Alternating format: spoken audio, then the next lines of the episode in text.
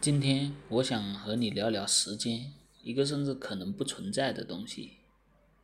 我们广义上理解的时间是什么？这是一个概念，没有实物，但是我们能感受到。比如我们看一个视频，怎么判断时间的走向？光线逐渐变亮，我们判断是早上；光线逐渐变暗，我们判断是下午。这是根据我们看到的现实来判断的。那大家注意到没有？光线作为判断的时候。会不会有误差？毕竟光是有速度的，怎么传播都不可能及时到达我们的眼睛。这就引入了第二部分：时间是人为设定的。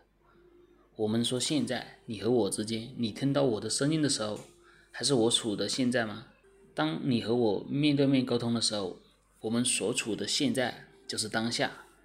而我们产生距离以后，这个延迟的接受度就变得宽松，越远越宽松。甚至因为网络问题，我们在微信视频聊天的时候，还能容忍一秒以上的延迟来理解现在。那自然界的时间呢？在河边，我们看到有石头，有鸟儿在抓鱼。在我们的认知里，石头是物体，鸟抓鱼是事件。我们会相信石头明天还在这里，但我们不会问鸟抓鱼这个事件明天还会不会出现。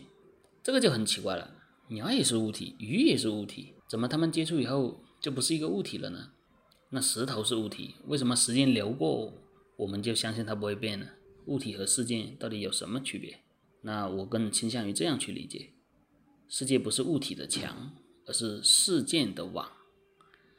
石头就是在经历着时间的冲刷，它也会损坏，只是这个损坏的速度慢到常常让我们忘了石头也是会坏掉的。著名的南川景点就已经离开了我们，告诉我们大自然一直在变化。好了，这就是我今天的分享，希望大家能看到时间的另一个维度。